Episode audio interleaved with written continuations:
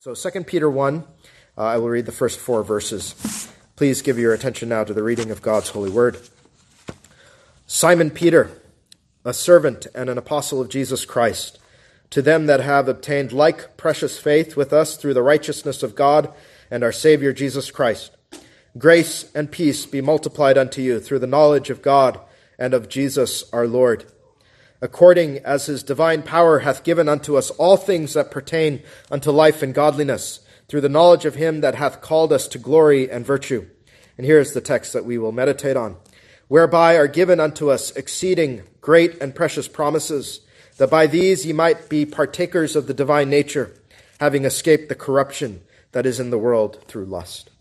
Amen. May God bless the reading of his word. Let's pray. Our gracious God, we come to you and we ask for your help now in the preaching of the word, that the servant of God who preaches would be able to point the people of God to these exceeding great and precious promises, that they would see and perceive something of the rich treasure that is their birthright in the new birth. And only the Spirit of the living God can do this, so may the Spirit be operative in the preaching of the word now. And we pray that every heart here, especially those who have never been touched by the promise of the gospel, might have the promise received into their hearts this day, that they would treasure Christ and him crucified, and that they would see eternal life that is laid before us in the Scripture is the greatest treasure of all.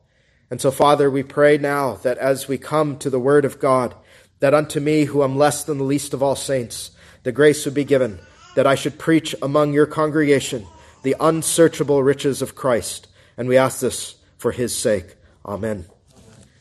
Well, in the morning, we saw, or Jesus showed us, that we cannot discern really what is truly precious, or what ought to be truly precious. We are more prone to lust, we heard, after mere bread than treasure eternal life. That's how askew, right? It begins there. That's how askew our evaluation of what truly matters is. Well, our text here today unlocks a desirous treasury. Great treasure to be desired, but that is sorely neglected by us. A treasure that far excels the earthly wealth of Solomon, or today, boys and girls, someone like Elon Musk. This treasury is called exceeding great and precious, and they are the promises of God. And they are meant to be our treasury. There are promises in the Bible designed to help you persevere. There are promises in the Bible that keep your eyes fastened upon heaven. There are promises that preach to you that in Christ, you of all people are the richest on the earth. What you find in this treasury of divine promises, and I don't know if you remember, but even in our call to worship, right, in a few verses, you had promise after promise after promise. And these ought to be glorious to us, because in the Bible we find promises for endurance, promises for sanctification, promises for the utter victory of Christ, promises for eternal life, promises for our covenant children.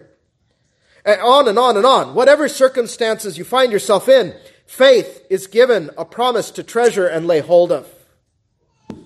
You must know them better, right? You must know this treasury better than your stock portfolio. You must look at the pledges, the promises of God, more than you look at your positions in the market.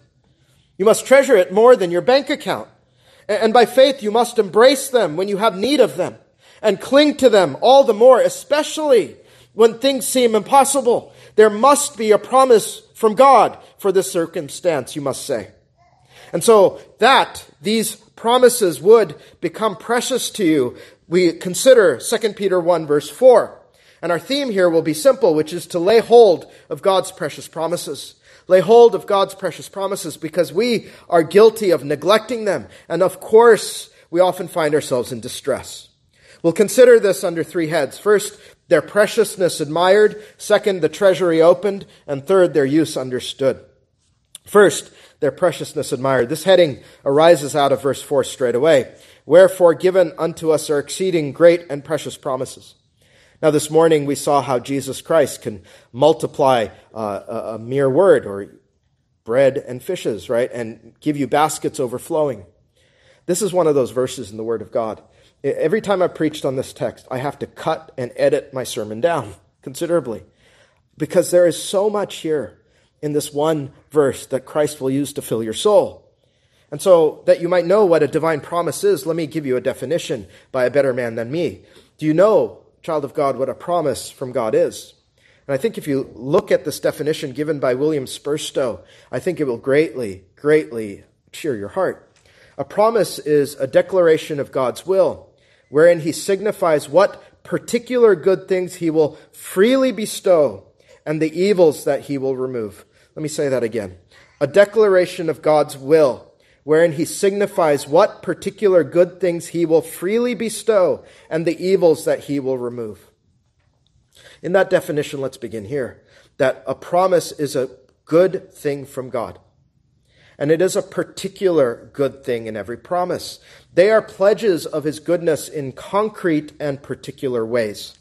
You know, Christ is not as a man who merely says, right, he says to his wife on the way out of the door, I love you, and then sort of neglects her. Right? He doesn't have a sort of general goodness like that. But Christ showers his bride with particular good things. Beloved, with the promises of God, what you can say is, God is good to me. And then if somebody asks how, you can point to the promises in the Scripture. This is how God is good to me.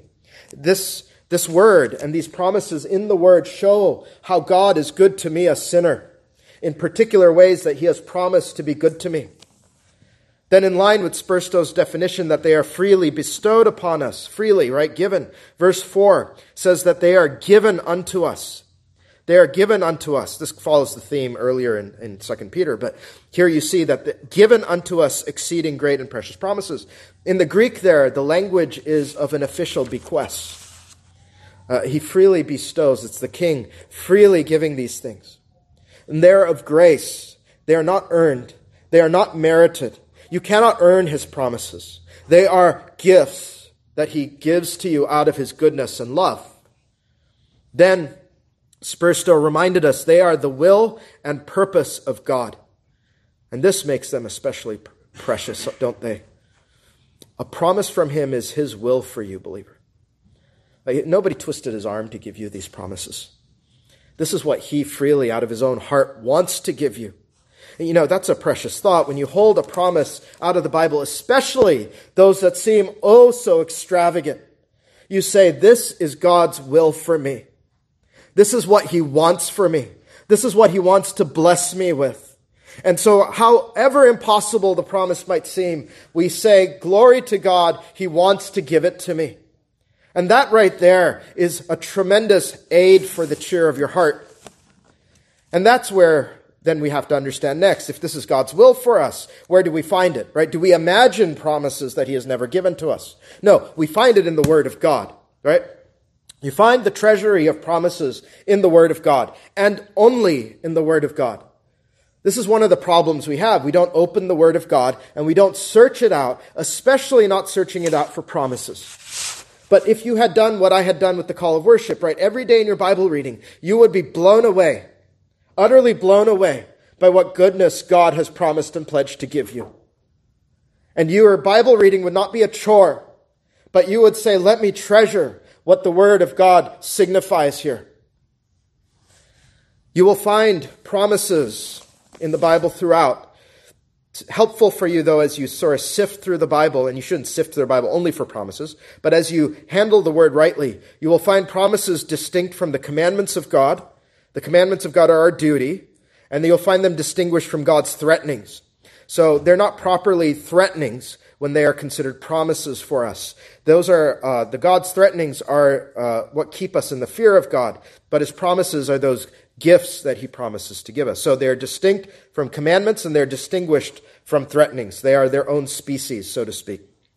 And now as we kind of put that definition, not behind us, but as we have considered that definition, now let's consider what the action of saving faith does when it gleans a promise from the Word. What does saving faith do with a promise, or what ought it to do, which sometimes we neglect to do? Our confession says that saving faith embraces the promises of God for this life and that which is to come.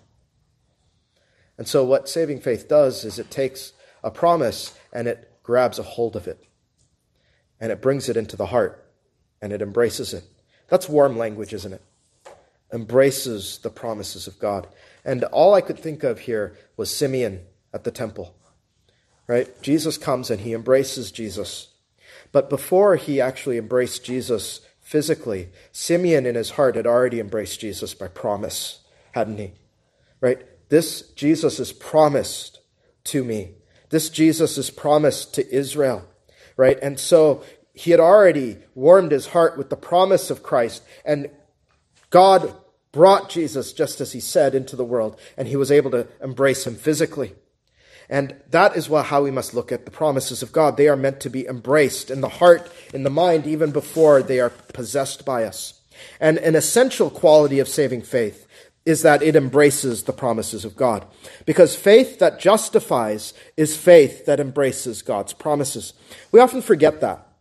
But listen to how Abraham's faith is defined in Romans 4, verses 20-22. We remember this text often, for it teaches justification by faith alone.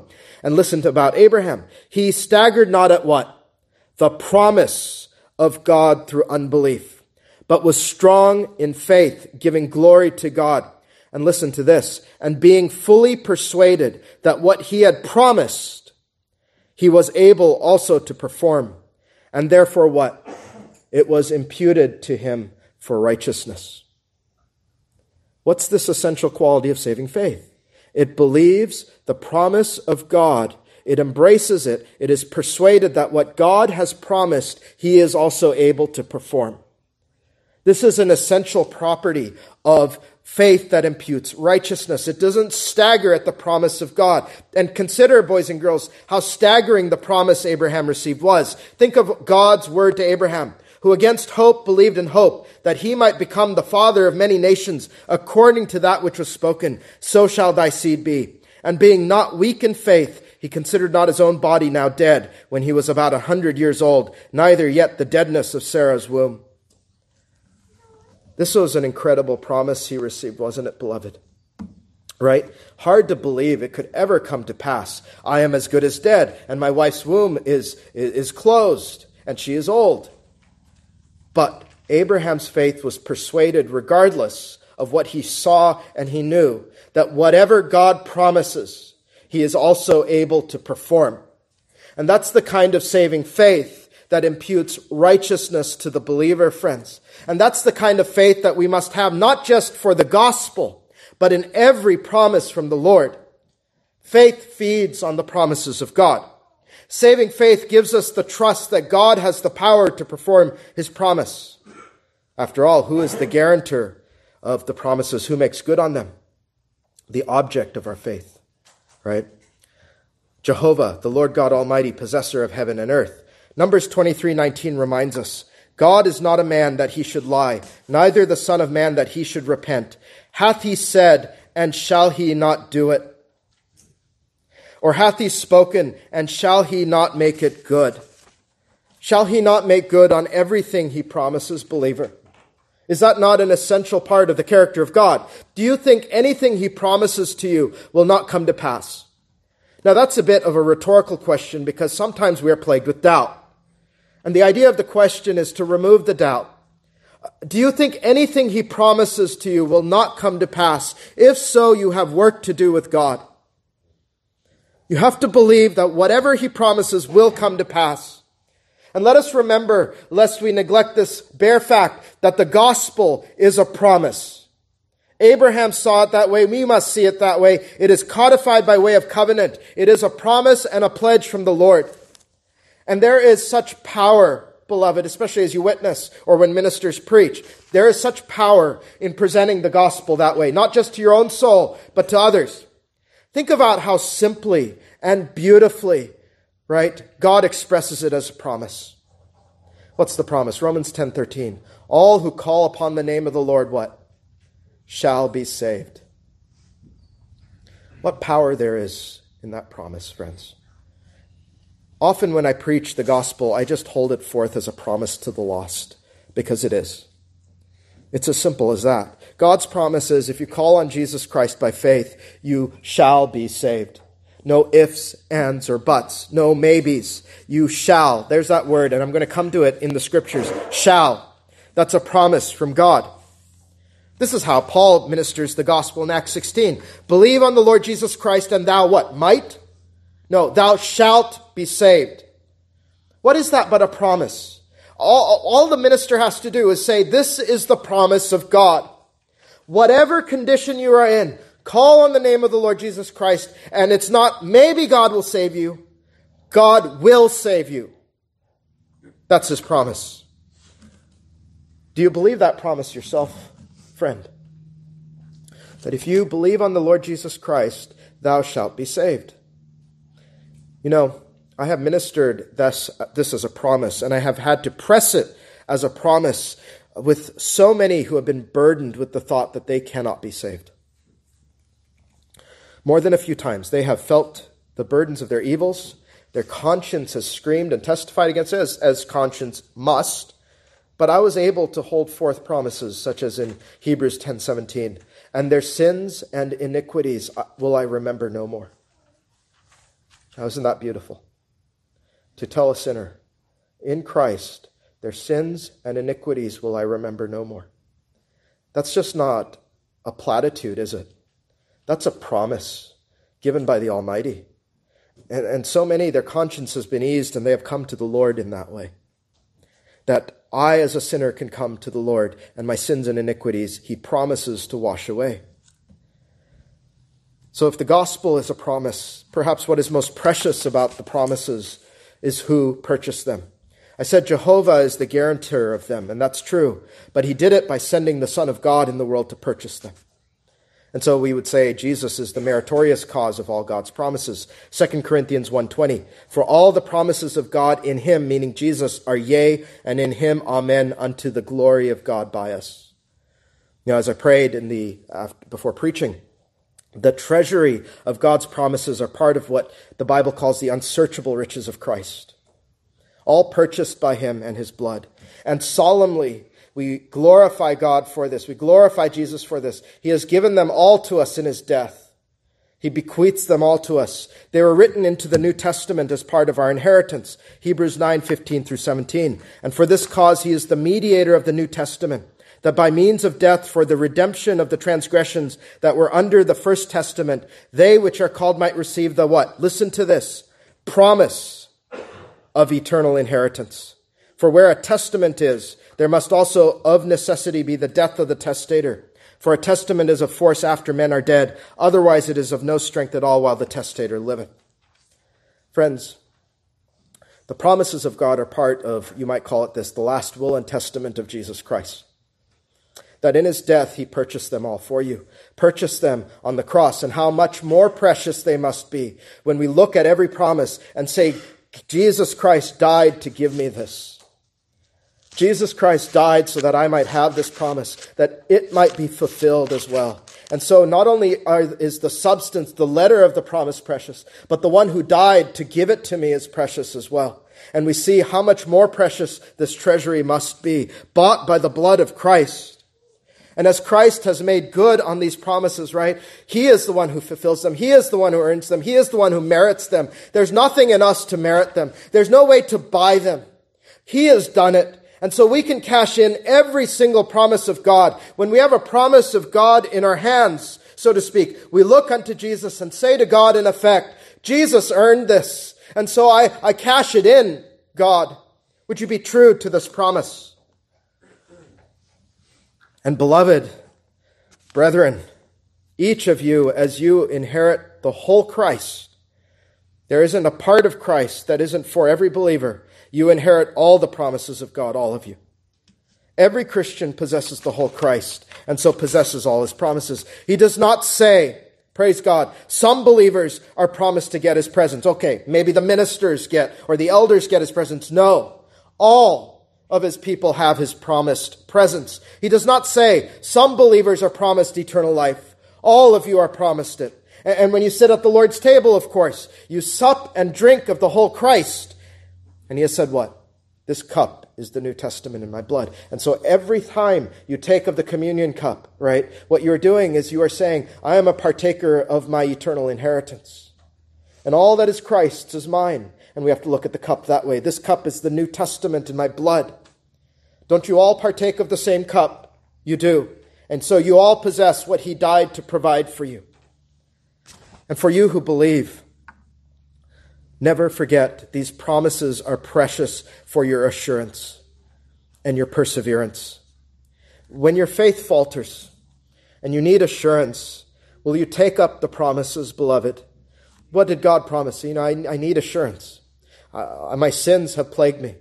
What do I look at? I look at promises like, Jesus Christ has promised me, look unto me and be saved.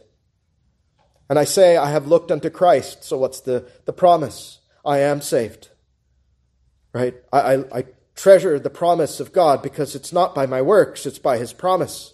And when you need perseverance, your faith must feed on the promises. And what staggers the mind so much is that our Savior persevered in this way. Do you ever think on that? That our Savior persevered by looking to the promises. And so, united to him, you must follow him. Think of Hebrews 12:2. Who, that is Jesus, for the joy that was set before him, endured the cross, despising the shame, and is set down at the right hand of the throne of God. What was the joy that was set before him? Weren't they promises given to him? Why does he know that there is joy set before him? Because the word of God is promised to our Savior, that beyond your agony, there is joy promised to you before the world began. Think of the promises he clung to as he endured the cross. Here's one. There are so many. He knew the word of God better than any.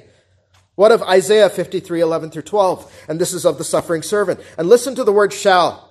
He shall see of the travail of his soul and shall be satisfied. By his knowledge shall my righteous servant justify many, for he shall bear their iniquities. Therefore will I divide him a portion with the great, and he shall divide the spoil with the strong, because he hath poured out his soul unto death. Those are promises given to Jesus Christ, aren't they? And there are other promises he clung to. Psalm 22, Psalm 2, Psalm 110, Psalm 72, etc. I think if you know, have a familiarity with those Psalms, you see his promises. But here's the thing, right? If the Savior endured by way of promise, how much more do we have need to endure in that way? Hebrews 10, verse 36. For ye have need of patience, that after ye have done the will of God, ye might receive the promise. You have need of patience to attain to the promise. Now, it's interesting, our verse, and I wish I had time to unlock this and unpack this, but it says that by these great and precious promises, ye might be partakers of the divine nature. And what that means is not that you become God in any way, but you become like Jesus Christ. You become the very character of God. And so, as you look to the promises, as the Savior looked to the promises, and you united to him by faith, you become more like Christ when you cling to the promises of God. And so you think of all of these promises in the Bible, and there's one suited, and we'll look at that in the next head. But whenever, for instance, if you need assurance, I'll come back to that theme of assurance. Like if you doubt, beloved, that God is at work in you presently, is there not a promise for you? Isn't there? Do you know where to go? Let's just say, you say, is God at work in me? Well, what do? I take up something like Philippians 1:6, being confident of this very thing, that he which hath begun a good work in you will perform it until the day of Jesus Christ. That's a promise, isn't it? And so in those moments, in those times where you despair, you say, God began a good work in me, and he will bring it to completion. And I cling to the promise. The word says you have the warrant, believer, to be confident in such things. If grace has begun in you, grace will take you to glory. And so these precious promises keep your affections heavenward. This is a use. Our Savior said this, right? For where your treasure is, there will your heart be also. Matthew 6:21. And these are great and precious promises meant to be a treasury. And so if your treasure are the promises of God, your mind will be set on heavenly things. You can say then, right, as you have this treasury of promises, what are all the lands and goods of this world that I have lost for Jesus' sake compared to the promises he has given me? When my Savior has promised me what? A room in heaven that he is preparing for me, where I will dwell with him forever. What does it matter that I have lost all things on this earth? And I have a deed for it, and I have it deposited to me in my heart by the Holy Spirit of God. And I say, what does it matter then that I lose these things? It keeps my affections heavenward. You will long for your heavenly citizenship and not your earthly one. And how precious that would be to you if you would believe such things. Now, the promises are varied. They are many. Some are for this life, some are from the life to come. And that's also what makes them precious to us. That in every providence to the child of God, every trial, every difficulty, you can find a promise from God that is suited for you. You know, the Erskines, you might know them, the Seceders, they felt part of the blessing of God in their ministries because they ministered God's promises. They felt that this is why the Lord so richly blessed their ministry. Ralph Erskine said that for fishers of men, the promises are as fishing hooks. They're like fishing hooks to hook souls. And as varied as the fishes of the sea are, he says, they are hooks of promise in the gospel ministry.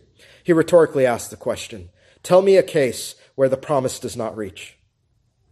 Do any of you think you're beyond the promise of God in any particular circumstance? He says there's a promise suited for every circumstance. That the Lord, right, has given unto us, as we read, He has given unto us all things that pertain unto life and godliness, in verse 3. And so Ralph Erskine said, he asked the question, do you say, I am a poor, insignificant worm? Is that where your heart is today? He said there's a hook of promise for you in Isaiah 41:14. Fear not, thou worm Jacob, and I will help thee. He asks, are you poor and needy? He says there's a hook just 3 verses down, Isaiah 41:17. When the poor and needy seek water and there is none, and their tongue faileth for thirst, I, the Lord, will hear them. I, the God of Israel, will not forsake them. 2 precious promises, 3 verses apart. And he says, if one promise does not fit you, go to another. Isn't it beautiful? I mean, we don't look at these things as promises, but they are meant to take into our heart and treasure.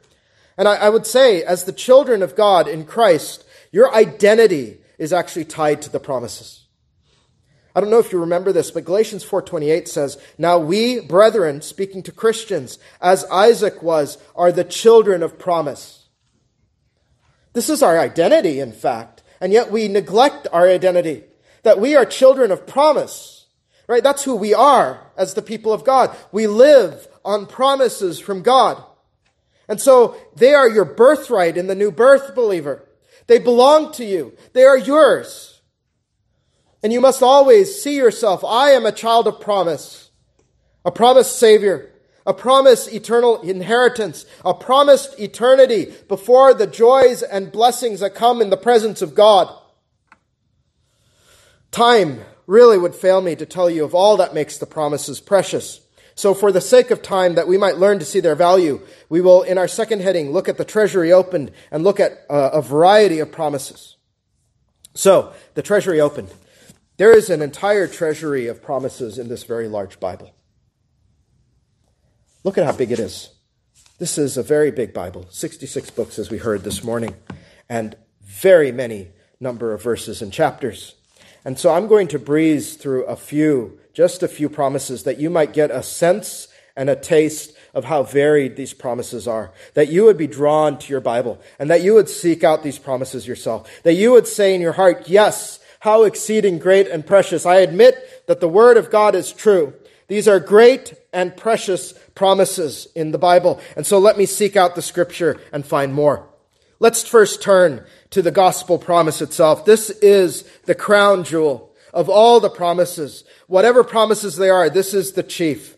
Jesus promised, whosoever liveth and believeth in me shall never die. John 11:26. This is the chief thing, isn't it? As you heard this morning in the Bread of Life discourse. What a promise that is. Simply by believing on the Lord Jesus Christ, you will never die. But it's not enough to say you believe it abstractly. Right? Not enough to actually, I should say, to know it abstractly. You must believe it. What did Jesus say? Believest thou this? That's what saving faith does, isn't it? Is it believes that. Jesus inquired, and so I inquire. He does, really. Do you believe this? You must. And if you do believe this, will you praise God? You are going to glory, and you will never die. Can you not rejoice, beloved, over this? Can you not say, what a wonderful thing it is, O my soul, that I will never die? You see, are you more happy that he might be giving you bread continuously, as we heard this morning? Where is your happiness found? Now, maybe you labor for the Lord Jesus Christ, so here's another promise. And maybe your labors for Christ are pressing heavy on you, whether you're an ordained officer or you're laboring for Christ, wherever you are, in whatever situation, even for your own family. And do you feel at times that your labors are in vain, though you have done them for the Lord?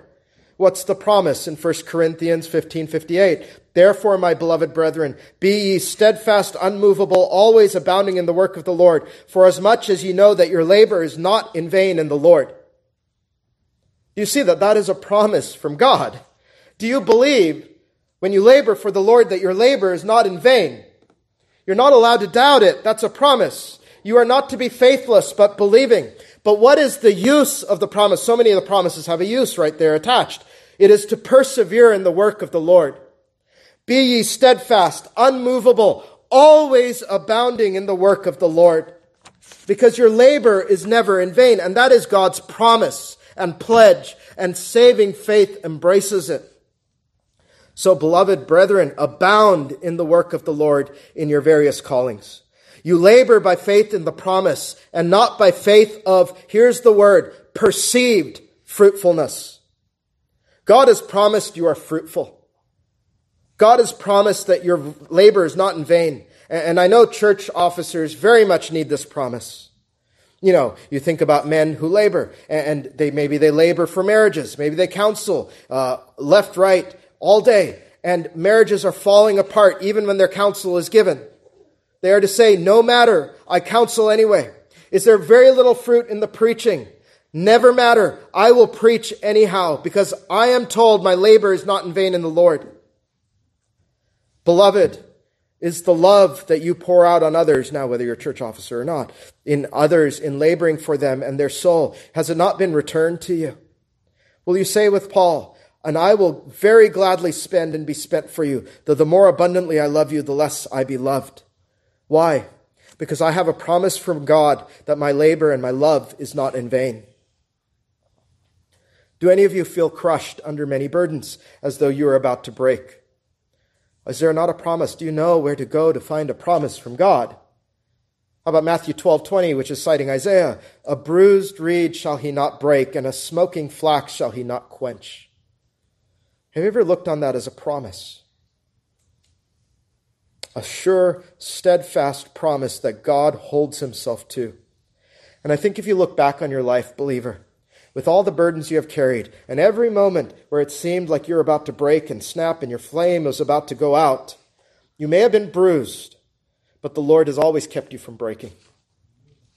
The Lord has kept you from being quenched.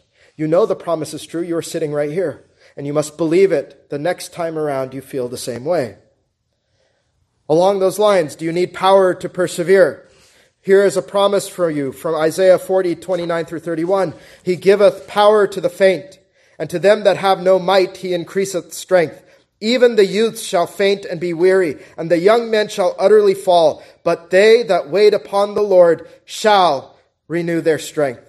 They shall mount up with wings as eagles. They shall run and not be weary, and they shall walk and not faint. You're to take up this promise from God, aren't you? And wait upon the Lord. You know, some seasons, my mind almost seizes up with all the things that are before me.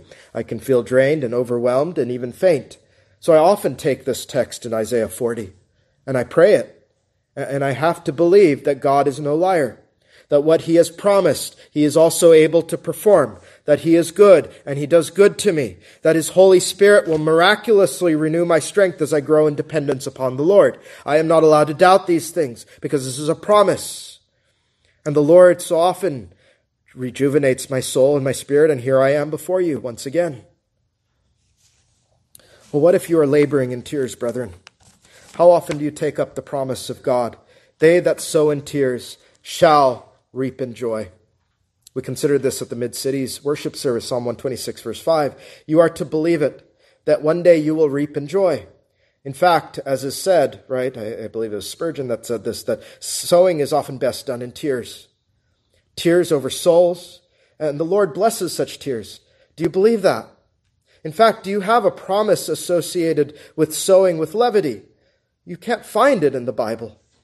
The promise is given to sowing with tears, with your heart in the labor, and your heart causing your face to be wet with many tears. There's a promise associated with that. And is that not a motivation then, as you take that promise, you embrace it? Is that not a motivation to persevere with tear-streaked faces? What does the world and the devil tempt you? Which is that if you face discouragement and the tears come, what is the evil thought there? Stop. Stop laboring. Just give up. Don't press on. But the Lord says, sow in tears, for you will reap in joy. That is what we do with the promises. Are you troubled in your own soul over your own sin? What promise can you take up? What promise can you take? There's so many when your soul is troubled. How about, who is a God like unto thee that pardoneth iniquity and passeth by the transgression of the remnant of his heritage? He retaineth not his anger forever because he, what? Delighteth in mercy. Micah 7:18. And see, sometimes gospel promises are the hardest ones to embrace, aren't they? Because they are the most extravagant ones of all. But you have, listen to this, no right to disbelieve them at all. You have no right. So when you feel so unclean after sin, you need to take hold of a promise by faith. Here's a simple one. Even our boys and girls know. 1 John 1:7-9. The blood of Jesus Christ, his Son, cleanseth us from all sin. If we have no sin, if we say we have no sin, we deceive ourselves and the truth is not in us. If we confess our sins, here it is. He is faithful and just to forgive us our sins and to cleanse us from how much unrighteousness? All unrighteousness. That's his promise, isn't it? That the blood of Jesus Christ cleanses us from all our sin if we confess our sins. And all the uncleanness of sin is put away. That's a promise. Are you beleaguered by temptation to sin? Will you believe in another promise? 1 Corinthians 10:13. There hath no temptation taken you, but such as is common to man. But God is faithful, who will not suffer you to be tempted above that ye are able, but will with the temptation also make a way to escape, that ye may be able to bear it. This one is so hard for our flesh at times. But God says, he promises whatever temptation you find yourself in, that he has not given you a temptation above that you are able to bear, but will, with the temptation, he will make a way of escape for you. There is absolutely no reason anyone has to sin, any child of God has to sin when there is temptation before us. And we must believe that by way of promise and take the way of escape. Do you need boldness and courage because you fear being unpopular for taking a stand for the Word of God? And how much more so we are going to need boldness and courage just to stand on the doctrines of basic Christianity. You need a promise from God that as you stand for the Lord will be with you and stand with you. And that is everything to the believer. What did he tell Joshua? Have not I commanded thee? Be strong and of a good courage. Be not afraid, neither be thou dismayed. For the Lord thy God is with thee, whithersoever thou goest. Joshua 1:9. Now you might be tempted to say, Pastor, that was for Joshua. Well, the Apostle Paul picks up that very same promise and applies it to all believers. Hebrews 13:5-6. For he hath said, I will never leave thee nor forsake thee. And what's the use of that promise? So that we may boldly say, the Lord is my helper, and I will not fear what man shall do unto me. Right? We have the promise of God's presence. Do you know that? Even when you don't feel it. That God is there with you in the furnace. Right? And what does he say? The use of that knowledge, that promise, is that we might boldly say, the Lord is my helper, and I will not fear what man shall do to me. What a wonderful promise that is. See, this is what faith embraces. Our eyes don't see it, but our faith embraces the promise of God that what he has promised, I am persuaded he is also able to perform. How about when you are afflicted in soul or body? What do we remember? Psalm 34:19. Last year I preached on this. Many are the afflictions of the righteous, but what? The Lord delivereth him out of them all. Two promises in one verse, right? The first promise you're likely not happy with. Many are the afflictions of the righteous. But brother and sister, you should be cheered by that verse. That front half, right? When you are suffering many afflictions, what you say is, oh, God has promised that the righteous will suffer many afflictions. There's nothing unusual about me. There's nothing strange about me that I am suffering many afflictions. And so I look at the promise and I go, many are the afflictions of the righteous. Praise God. And the second part of that is also a comfort. But the Lord delivereth him out of them all. Not out of them some, out of them all. The world has poisoned our soul. It teaches us it is our due right to not be afflicted. But the Lord gives us a contrary promise and has promised deliverance. Even if your deliverance is awaiting on the promise Job clung to in Job 19:25 through 27. For I know that my Redeemer liveth, and that he shall, there's that word shall, right? And that he shall stand at the latter day upon the earth. And though after my skin worms destroy this body, yet in my flesh shall I see God, whom I shall see for myself, and mine eyes shall behold and not another, though my reins be consumed within me. Now there is a promise to hang your soul on when you are afflicted, so that you can say with Job, though he slay me, yet will I trust in him, because I have embraced his promises. Okay, there are other promises as well. Has discouragement over the state of the church or the nation impacted you? What do you do when you open the book? You find the promise of the working of Christ's dominion. Psalm 72:11, yea, all kings shall fall down before him. All nations shall serve him. What a wonderful thing that is to believe. This is a promise given, that all kings shall fall down before him. Faith lays hold of it and embraces the promise. And when we are troubled, our soul is set at ease. Lastly, on the deathbed, as your faith is in Christ, and doubts might come, and doubts do come to so many, even staunch believers. What you need to do is you need to take up the promise. And you need to sing the promise in the Psalter. Psalm 17:15, as for me, I will behold thy face in righteousness. I shall be satisfied when I awake with thy likeness. See, faith embraces that. And when you think on that promise, then not only are you not afraid of death, but you actually long to see Jesus face to face, no longer as in a glass darkly. And you say, I will now behold my Savior soon. I think I once mentioned this anecdote, but at Presbytery, I want to say it was last year, but there was an elder giving a report on his congregation, and he was talking about a man who was struck with, I believe it was cancer. But he was told that in the operation, he would have only a 10% chance of survival. And the man survived. He said when he woke up, he was sorely disappointed, because he wasn't, like the world does, looking at that 10% chance of survival. He was looking at the 90% chance he would be with Jesus. And he was cheered by that, right? That soon my time in this world would come to an end and I will be in the blessed presence of God. That's what happens, right? And what will eternity be like when you awake? There's another exceeding great and precious promise. In thy presence is fullness of joy. At thy right hand, there are pleasures forevermore. That's a promise. There are so many promises in the Bible, and they're so varied. Look at the Beatitudes. This morning, we were talking about those who hunger and thirst after righteousness. They will be filled. You can look at the Psalms as we have. You can look at Isaiah. You can look throughout the Scripture, through the Gospels, the Revelation, and you will find exceeding great and precious promises. And so for your own help, I would encourage you to pick up a book like Edward Lay's A Treatise on the Divine Promises. And in the beginning of the work, he has a chart of promises in the Bible, categorized by books of the Bible. Now, on a popular level, you also have Spurgeon's Daily Devotional, the checkbook of the Bank of Faith. Now, only Spurgeon could come up with a title like that, right? The Checkbook of the Bank of Faith, which helps us to set our affections heavenward as we look to the treasury of promises. Now, I will mention, though, that there is a conditional aspect to the promises. While the gospel promise is even for unbelievers, in a sense, it is conditional. They must believe it, right, to have the promise. With the gospel, if you don't believe the promise, you won't have it. And without believing the gospel promise and being converted to Christ, you cannot lay hold of any promise from God. They are all in Christ. And so we can't have platitudes to those who are outside of Christ and saying, well, God promises this. Yes, but only in Christ. Instead, all you have are the threatenings of eternal hellfire if you're not in Christ.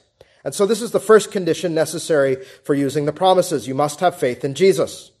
But sometimes there are other conditions too, and you are to take note of them.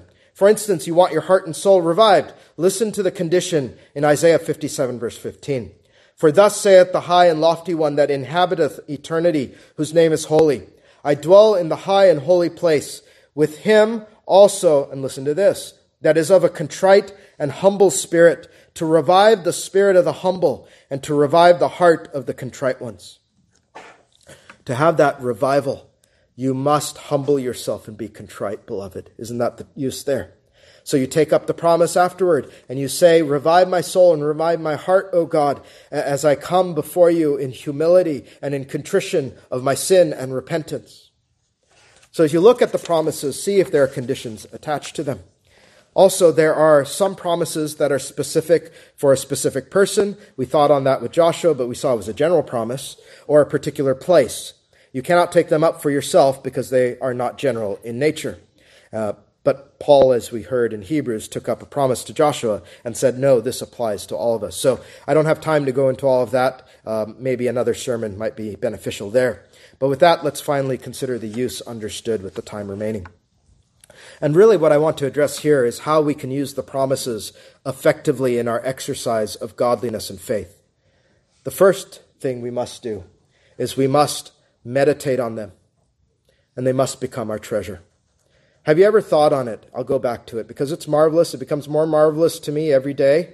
How marvelous it is that you will never die. I don't think we think on these things, right? I don't think of how marvelous it is that the moment my breath leaves my body, I will stand before my precious Savior. Mary took promises, didn't she, from God? And we read she kept them. And what did she do? She pondered them in her heart. Luke 2:19. See, that's what we're meant to do. We're to take promises and ponder them in our heart. We're to meditate on them. And that's how they become treasure to us. As we roll them over in our mind and in our heart, wow, what a wonderful promise this is. Second, you are to plead them to the Lord. They are potent arguments to use in your prayers because God will hold himself to what he has promised.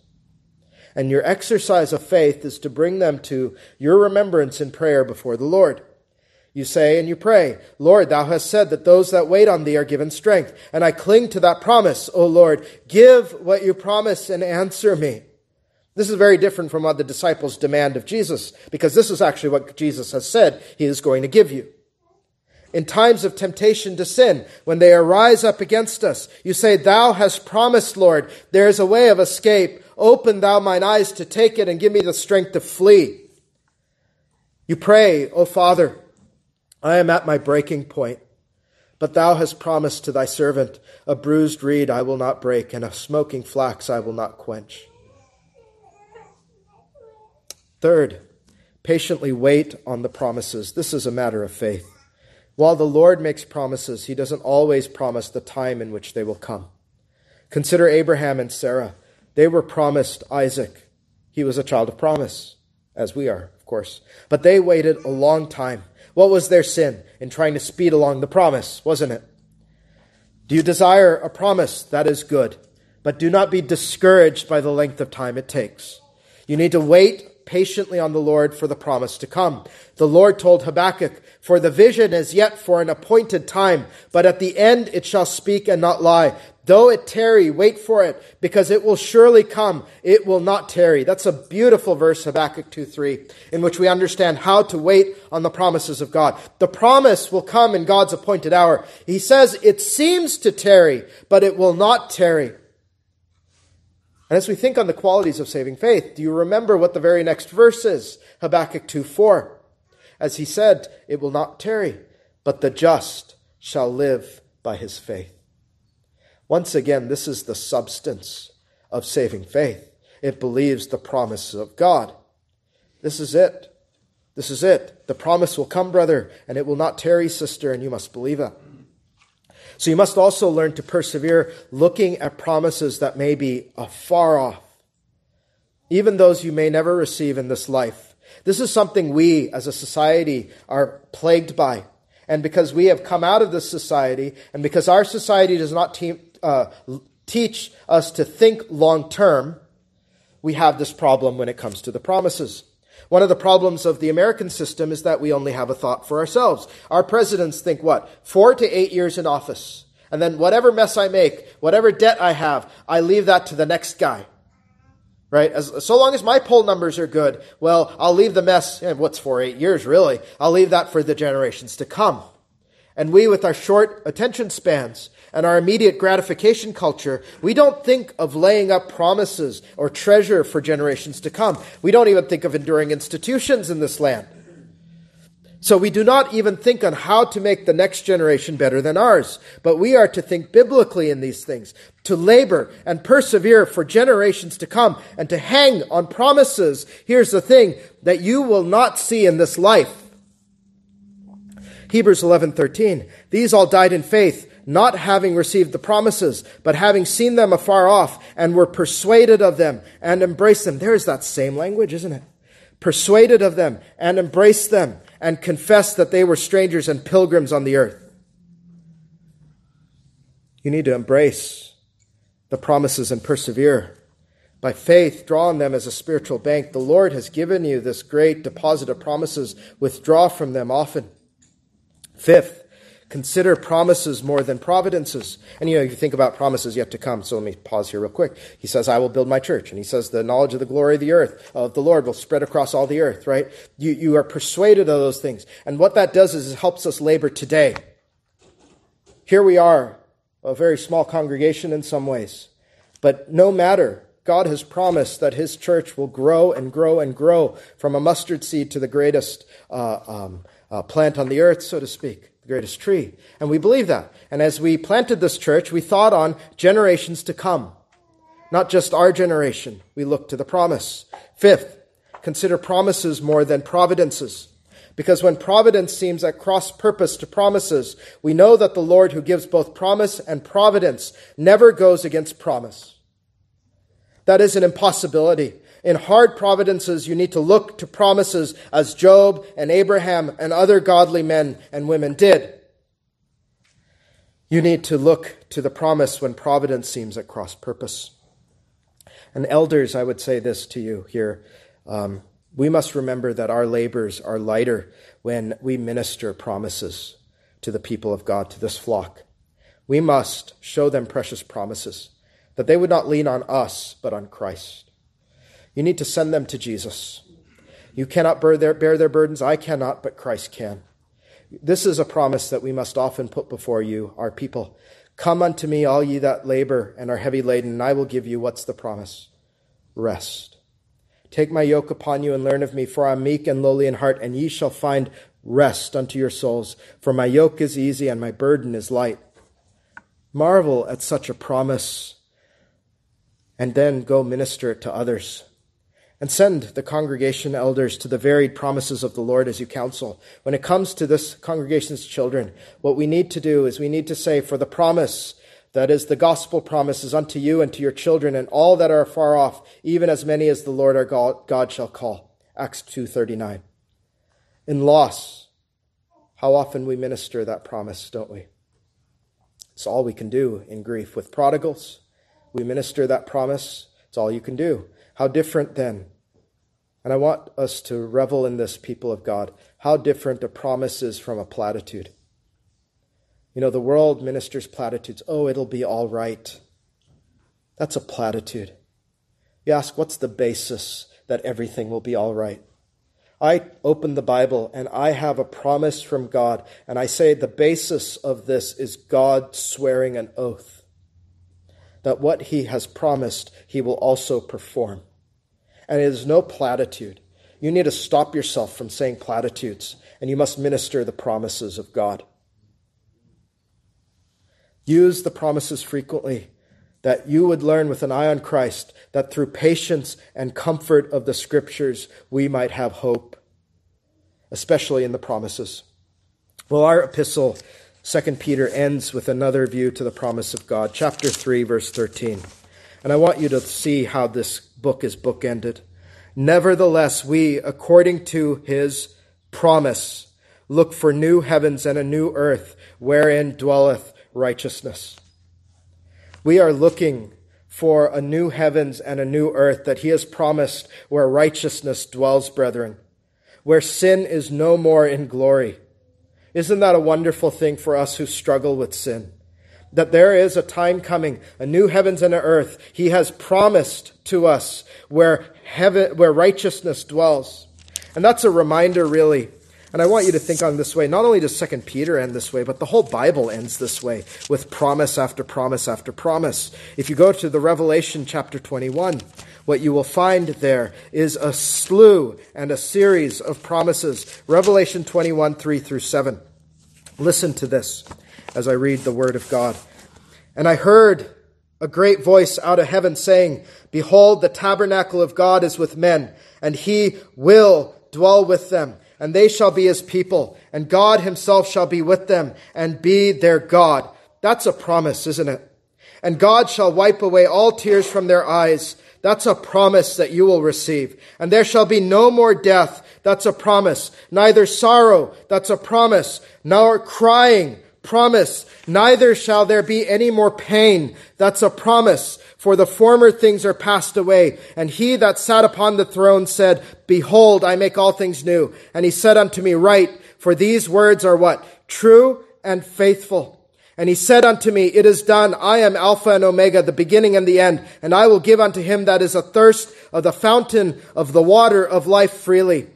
That's a promise. Think of this morning. "I will give unto him that is athirst of the fountain of the water of life freely. He that overcometh shall inherit all things." Another promise. "And I will be his God, and he shall be my son." That's another promise. Can we not admit? And I think perhaps the problem for us today is that we listen to those things, and maybe that has not struck a chord in us. And I think that might be the biggest problem of all, is that you can listen to these things and you can say, "Pastor, just get on with it." And really the issue is that we don't revel and we don't marvel that these things are promised to us, brethren. And that's why we don't find our joy and hope in God. And instead we come after things that are base and deadly to our soul, instead of the things that really have any sort of value or meaning, because our heart is not set on these things that really matter. This is why he says that by these, right, these great and precious promises, that by these ye might be partakers of the divine nature, what? "Having escaped the corruption that is in the world through lust." If we lusted for the promises, we would not lust for the lusts of this world. And that's how you must see it, friends. So believers then, can you not admit that given unto us are exceeding great and precious promises? Believers, can you not believe tonight that you are the richest people in all the earth, in all of human history? For given unto you are exceeding great and precious promises in Christ. And until you make that calculation, you're going to struggle and you're going to suffer in your walk in this world. Say, "I am the richest of all because I have great and precious promises." May God help you see it this way, and may he bless this text to us. Amen. Please rise for prayer if able.